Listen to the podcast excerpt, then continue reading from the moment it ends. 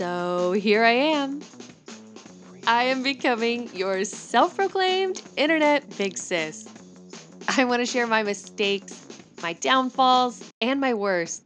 So that way you might not have to experience all of that on your own. Believe me, I am still learning. My therapist, once she hears this, will definitely laugh and say, "Amanda, we still have a long ways to go." But hey, I'm in it for the long haul, and I'll be the first to admit that I am not perfect and have not gotten it perfect many times.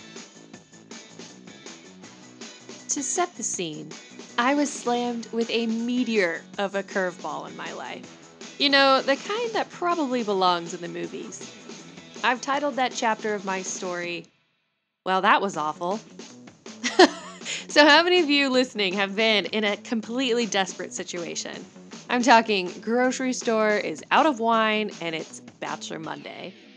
Your only option is to either admit defeat or claw your way out. So while my life might seem like it's all sunshine and rainbows, I mean, I get it. Take a look at my Instagram and you will definitely get that vibe.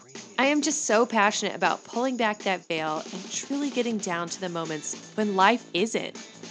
I want to share the tools, thought processes, mental health strategies, and overall mindset that I and other incredible individuals I know have used to overcome moments where the world just told them, give up.